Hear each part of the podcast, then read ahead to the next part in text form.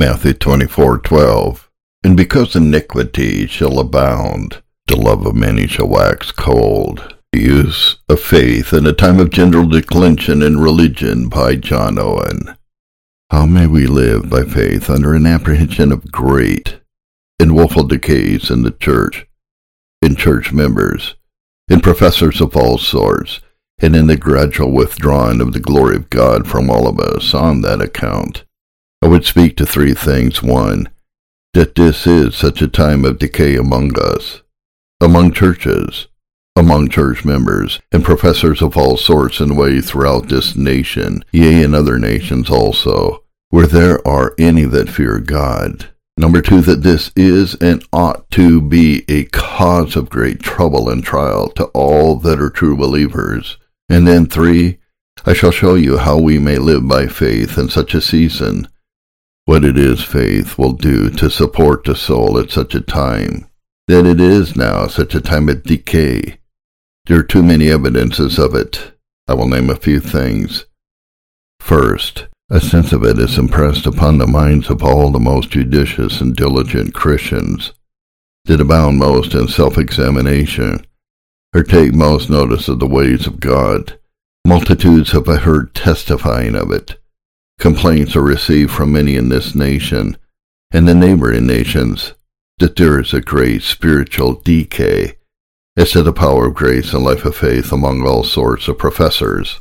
And some of them will go further in their evidence and tell us that they find the effects of it in themselves, that they find it a matter of great difficulty, requiring great watchfulness and great diligence in any measure to keep up themselves to their former frames and when they have done all, they do not attain their desire.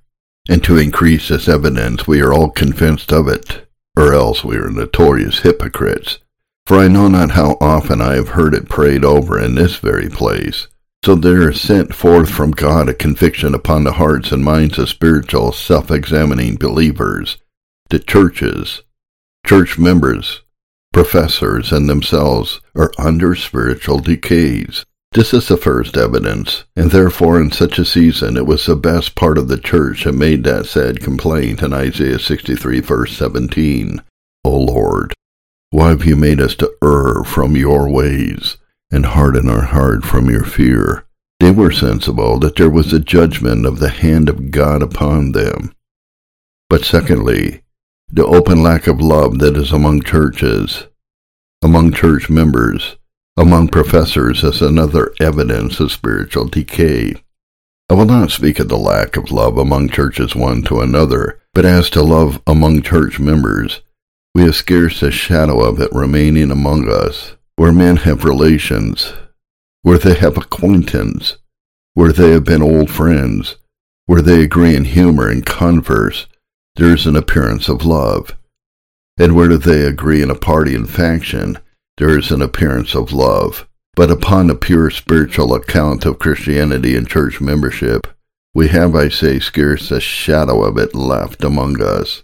I do remember how it was with us, when it was a joy of heart to behold the face of one another, in which there was love without dissimulation, love and sincerity, love attended with pity, compassion, condescension, yea, love attended with delight.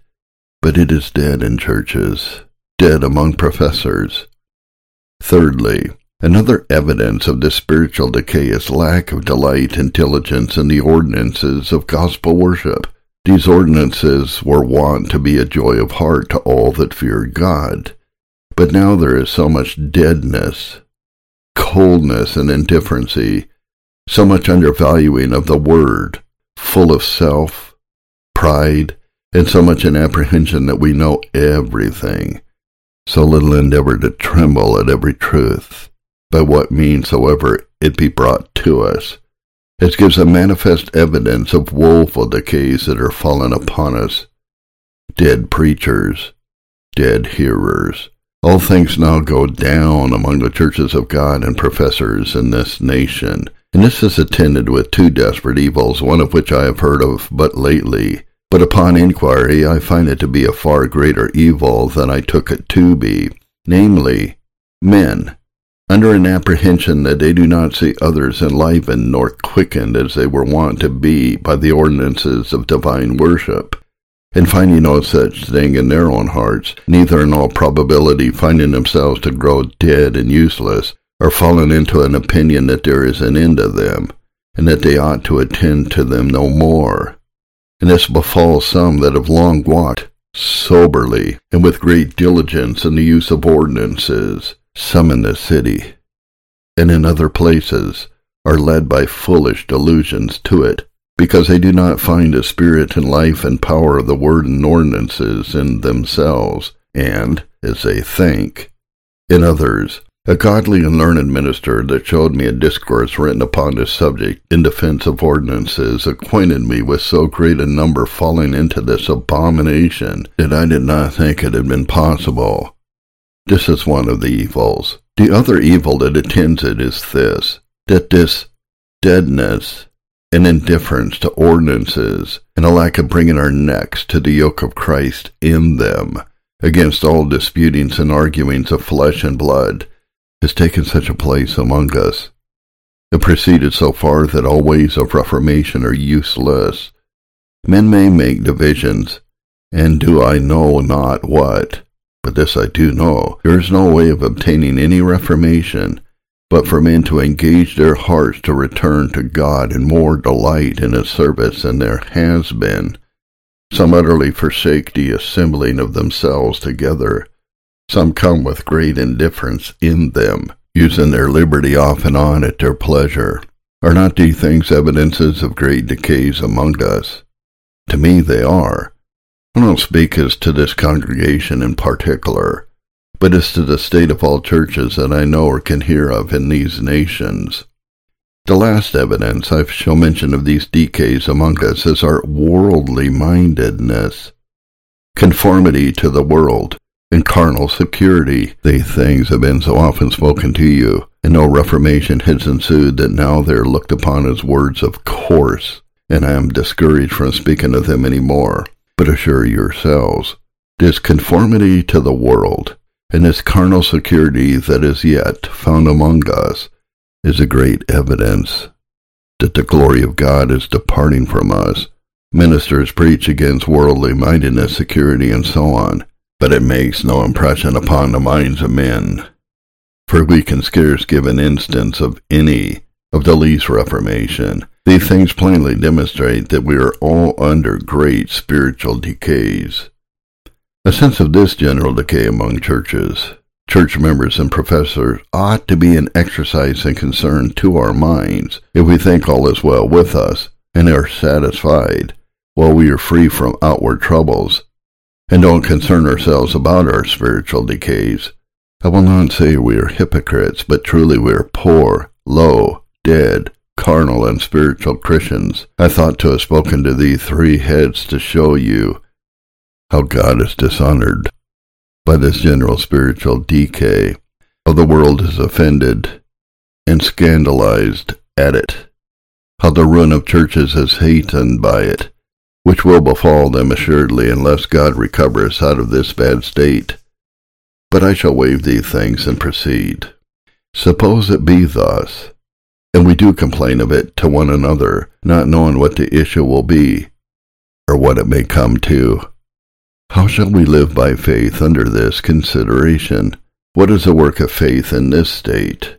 If things are so, and I wish anyone could evidence that they are not, but suppose for once that they are so, and our souls are burdened with an apprehension that they are so, then what will faith do to enable us to pass through this exercise and to live to God? I will tell you something of what I find, and if God help you not to better things, make use of these and improve them, that you may give glory to God by believing under this condition also.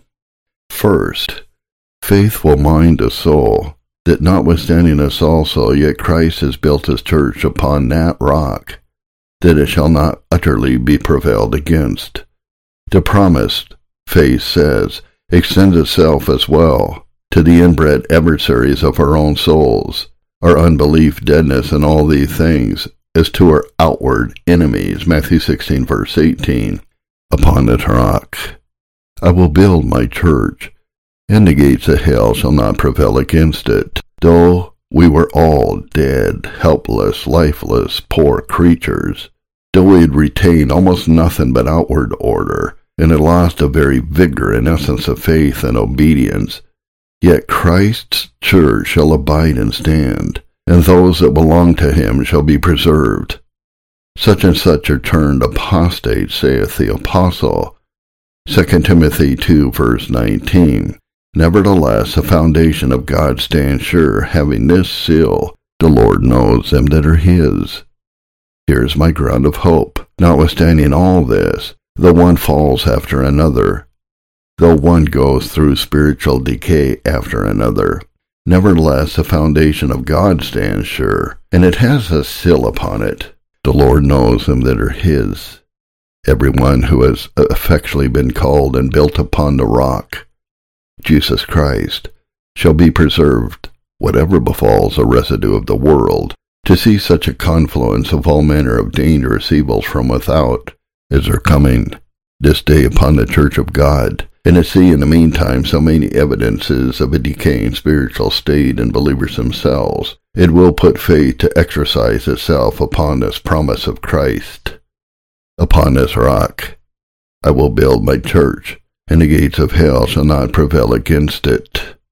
If you find your spirits at any time pressed with these things, if nothing better occurs at hand, exercise faith upon this promise of Christ, and upon the firm standing of the foundation of God, that he knows who are his, and will carry them through all these difficulties and land them safe into eternity.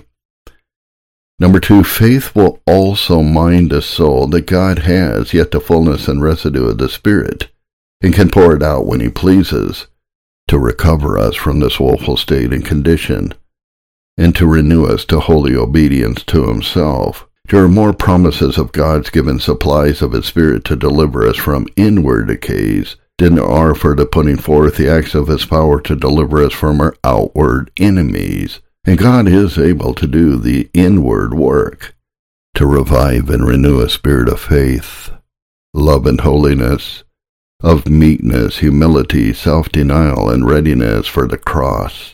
He is able, with one word and act of his grace, to renew it, as he is able by one act of his power to destroy all of his enemies and make them the footstool of Christ when he pleases.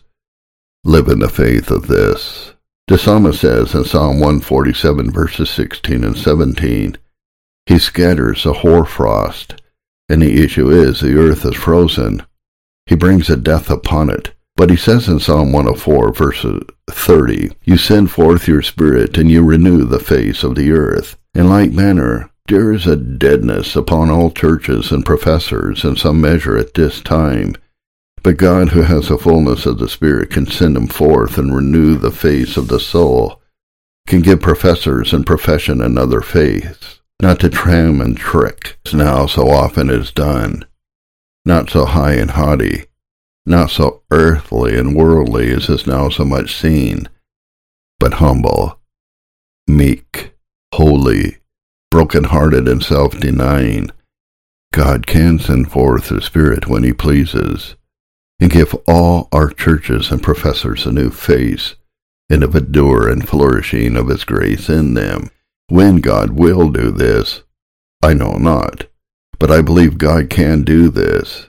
He is able to do it, able to renew all of his churches by sending out supplies of the Spirit whose fullness is with him, to recover them in a due and appointed time. And further, I believe truly that when God has accomplished some ends upon us, and has stained the glory of all flesh, he will renew the power and glory of religion among us again, even in this nation.